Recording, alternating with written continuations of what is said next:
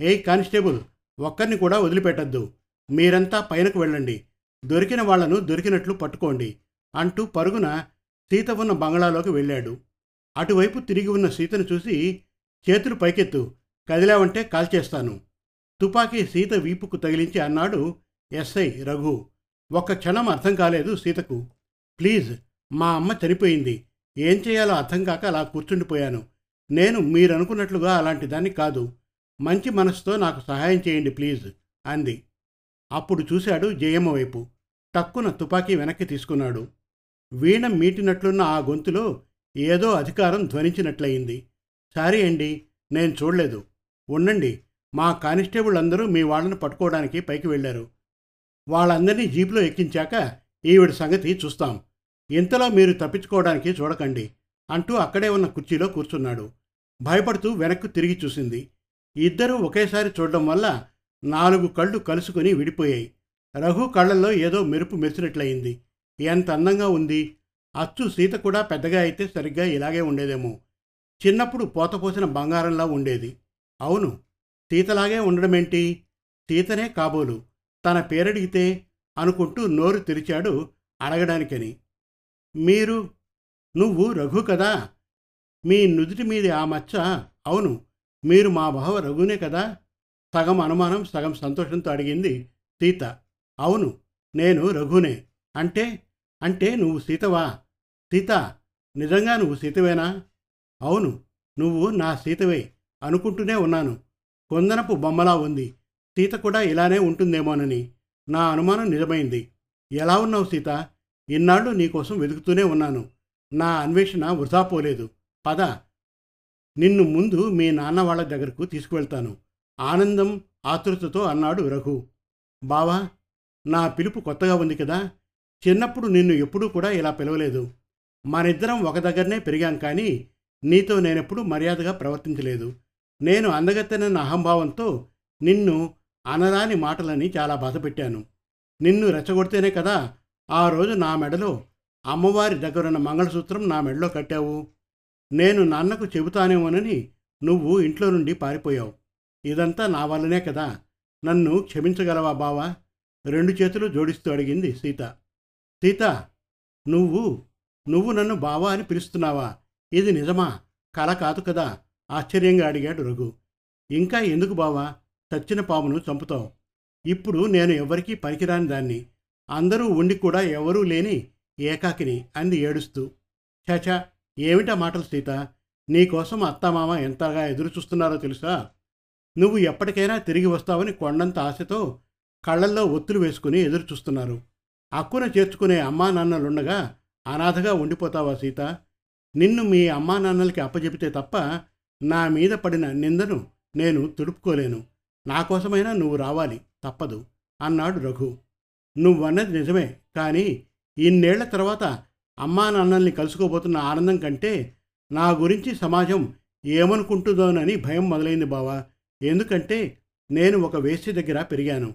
అంటే అందరూ నన్ను ఎలా చూస్తారో తెలుసా? పైగా నా వలన అమ్మ వాళ్ళకు చెడ్డ పేరు వస్తుంది.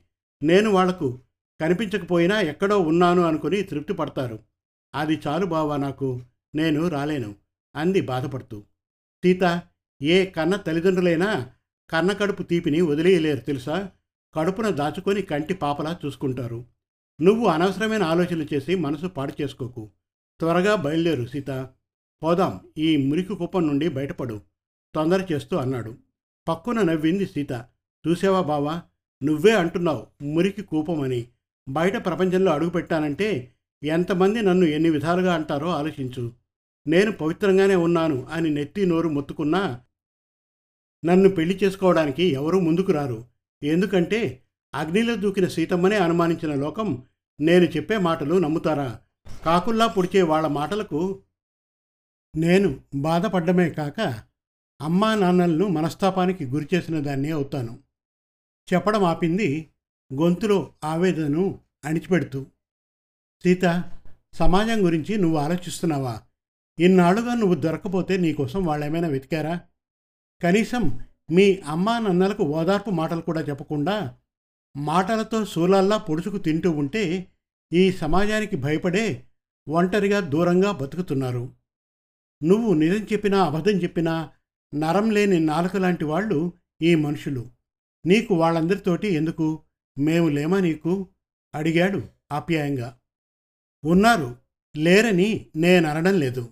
నేను వచ్చారంటే అందరికీ నా గురించి ఆరాలు తీయడం మొదలు పెడతారు రేపు అమ్మానాన్నలు కూడా అనుకోవచ్చు. ఇన్నాళ్ళు ఎక్కడో ఒకచోట ఉండే ఉంటుందని అనుకుని మా బ్రతుకేదో మేము బ్రతుకుతూ ఉంటే ఇలాంటి చోటు నుండి వచ్చి నవ్వులు పాలు చేస్తుందని వాళ్ళు బాధపడచ్చు. అంతెందుకు? నీ గుండెల మీద చెయ్యి వేసుకుని చెప్పగలవా?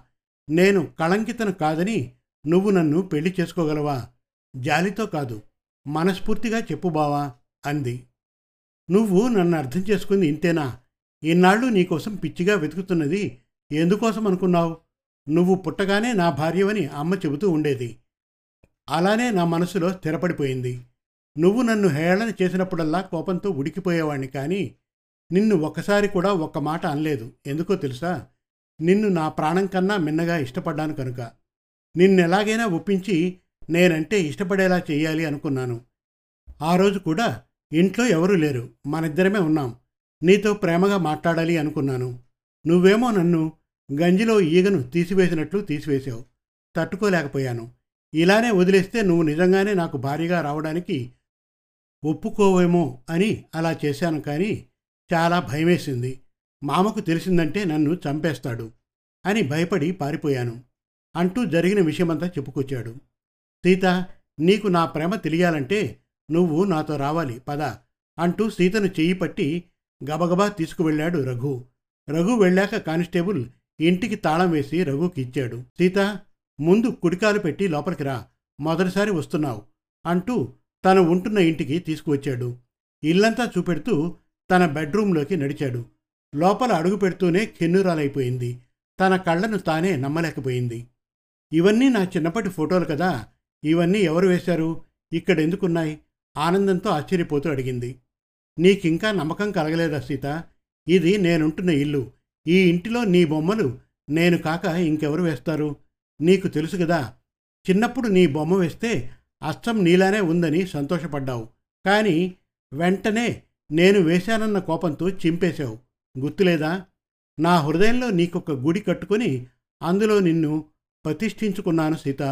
నువ్వు నా దగ్గరకు రాకున్నా నా మనసంతా నువ్వే. నిన్ను దేవతలాగా నిలుపుకున్నాను. ఈ జన్మలో నువ్వు నాకు లభ్యం కాకపోయినా మళ్ళీ జన్మంటూ ఉంటే నిన్నే నా భార్యగా ప్రసాదించమని ఆ దేవుణ్ణి రోజు అడుగుతూ ఉంటాను. చెప్పాడు భావోద్వేగంతో. ఆల్చిప్పల్లాంటి కళ్ళను రెపరెపలాడిస్తూ రఘు వైపు చూసింది. పైన సౌందర్యాన్ని చూసి మురిసిపోయానే గాని లోపలున్న అమృత కలశాన్ని చూడలేకపోయినా మూర్ఖురాల్ని నేను అనుకుంది. గదిలో తన చిన్నప్పటి ఫోటోలన్నీ చూస్తూ ఒక ఫోటో దగ్గర ఆగిపోయింది సీత. ఏమైంది? అలాగే నిలబడిపోయావు? ఆ పట్టు చీర ఆ నగలు ఎవరి కోసమా అని అనుకుంటున్నావా సీత? నాకు ఉద్యోగం వచ్చాక నీ కోసమని మీ ఇంటికి వచ్చి మీ నాన్నని ఒప్పించి నిన్ను నాదానిగా చేసుకోవడానికి అడగడానికి వచ్చే ముందు తీసుకున్నాను. కొండంత ఆశతో నా ఊపిరిలో సగభాగమైన నీకోసం వచ్చాను. అక్కడికి వచ్చాక తెలిసింది నీ పరిస్థితి. ఇక ఆ రోజు నుండి నీకోసం వెతకని ప్రదేశం లేదు. సారీ సీత నీ మనసులో ఏముందో తెలుసుకోకుండానే అన్నీ చెబుతున్నాను. ఇప్పుడు చెప్పు సీత నీకంటూ నేనున్నానని అంటూ ఆగాడు. బావా నిజంగా ఆ దేవుడు నిన్ను నా కోసమే పుట్టించాడు. ఆ రోజు నువ్వు కట్టిన తాళ్ళని ఎగతాళి చేశాను. అది దైవ సంకల్పమని ఈరోజు తెలిసింది. ఇక నేను ఒంటరిదాన్ని కాను బావా. నా కోసం ఆరాటపడే నీకు మనస్ఫూర్తిగా ఒప్పుకుంటున్నాను. నేను నీ భార్యనని అంటూ రఘు కాళ్ళు పట్టుకుంది. అయ్యో అదేం పరిసీత? నువ్వు ఉండవలసింది అక్కడ కాదు. నా హృదయంలో సీతను లేవనెత్తి కౌగిలిలో బంధించాడు. ఆర్తిగా అల్లుకుపోయింది సీత. ఎండిపోయిన కళ్ళ నుండి ఒక్క కన్నీటి చుక్క కూడా రానంతగా మిగిలిపోయారు ప్రకాశం కామాక్షి. తింటున్నామా పంటున్నామా తప్పితే వాళ్ళకు మరో మనిషితో సంబంధం లేనట్టే ఉంటున్నారు. కాలం ఎవరి కోసం ఆగదన్నట్లు తమ పని తాము చేసుకుపోతూనే ఉంది. ఒకరి కోసం ఒకరం సుమా ఒకరిని విడిచి ఒకరం ఉండలేము అనుకుని మనస్సు భరోసా చేసుకున్నారు. గుమ్మంలో అలికిడైతే తల తిప్పి చూసింది కామాక్షి. ఎవరు మీరు? ఎందుకోసం వచ్చారు? అడిగింది కళ్ళజోడు పైకి జరుపుకుంటూ. ఎవరొచ్చారు పద్మ? నీకెప్పుడు ఏదో ఆలాపన. ఏది? నన్ను చూడని అనుకుంటూ వచ్చి ఏం కావాలి మీకు? ఏదైనా పనుందా మాతోటి? ఇలా రండి కూర్చోండి ముందు. కుర్చీ చూపెడుతూ చెప్పాడు.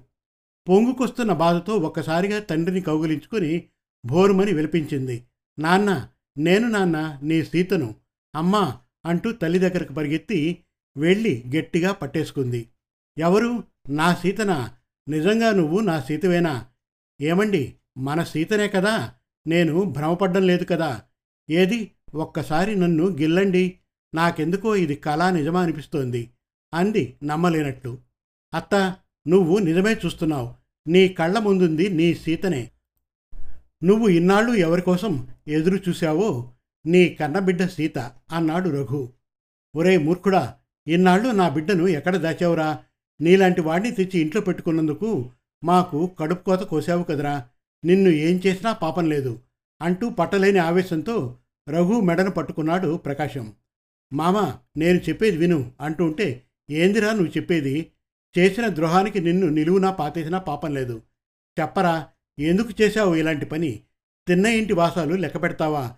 నీకేం పాపం చేశావురా? మమ్మల్ని ఇంత చిత్రవదకు గురి చేశావు. ఆ చెంప ఈ చెంప కొడుతూనే ఉన్నాడు. నాన్న ఆగండి నాన్న. బావను వదిలిపెట్టండి. ఇందులో బావ తప్పేమీ లేదు అంటూ తండ్రి చేతిని పట్టుకుంది. నువ్వు ఆగమ్మా నీకేం తెలీదు. మాయమాటలు చెప్పి నిన్ను తీసుకుపోయాడు. నన్ను అడిగితే నేను దగ్గరుండి మీ పెళ్ళి చేసేవాణ్ణి కదా. అటు చూడు ఆ పిచ్చి తల్లి నువ్వు వెళ్ళిపోయిన నాటి నుండి కంటికి మంటికి ఏడుస్తూనే ఉంది. వీడిని ఏం చేసినా తప్పులేదమ్మా. వీడి తల్లి పోయినప్పుడే వీడు చచ్చినా నాకు బాధ ఉండేది కాదు. రెండు చేతులతో ముఖం దాచుకొని వెక్కి పడుతూ అన్నాడు. నాన్న నేను చెప్పేది వినండి. మీరు అనుమానిస్తున్నట్లుగా బావ నన్ను తీసుకుపోలేదు. బావ గనక నన్ను ఈరోజు కలవకపోయి ఉంటే జీవితంలో మీకు కనిపించేదాన్ని కాదు. బావకు నేను దొరకపోయి ఉంటే నేనెప్పటికీ మిమ్మల్ని చూసేదాన్ని కాదు. బావ నా కోసం వెతుకుతూనే ఉన్నాడు. ఇన్నాళ్ళకు దొరికాను. నేను అదృష్టవంతురాల్ని. భావన ఏమీ అనకండి.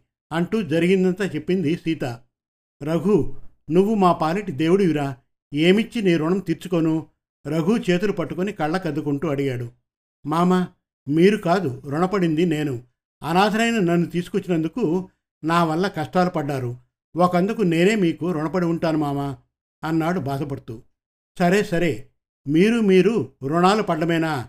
నా గురించి ఆలోచించేది ఉందా? నాన్న నన్ను బావకిచ్చి పెళ్ళి చేశావనుకో నీ రుణం తీరిపోతుంది. నన్ను పెళ్ళి చేసుకొని అమ్మా నాన్నలతో పాటు నన్ను బాగా చూసుకున్నావనుకో బావా నీ రుణము తీరిపోతుంది. ఏమంటావమ్మా? నేను చెప్పింది కరెక్టే కదా? అంది తల్లి చుబుకం పట్టుకొని అడుగుతూ. ఇంతకన్నా మాకు కావలసిందేముంది తల్లి? ఆ ఆది దంపతులైన పార్వతీ పరమేశ్వరుల దయతో మీరు మళ్ళీ మాకు కనిపించారు. అంతే చారు మాకు అంటూ నవ్వుతూ ఆప్యాయంగా రఘును సీతను దగ్గరకు తీసుకుంది. అందరి హృదయాలు తెరిపిన పడినాయి. శుభం. మరిన్ని చక్కటి తెలుగు కథల కోసం కవితల కోసం వెబ్ సిరీస్ కోసం మన తెలుగు కథలు డాట్ కామ్ ఎదుట్ చేయండి. Thank you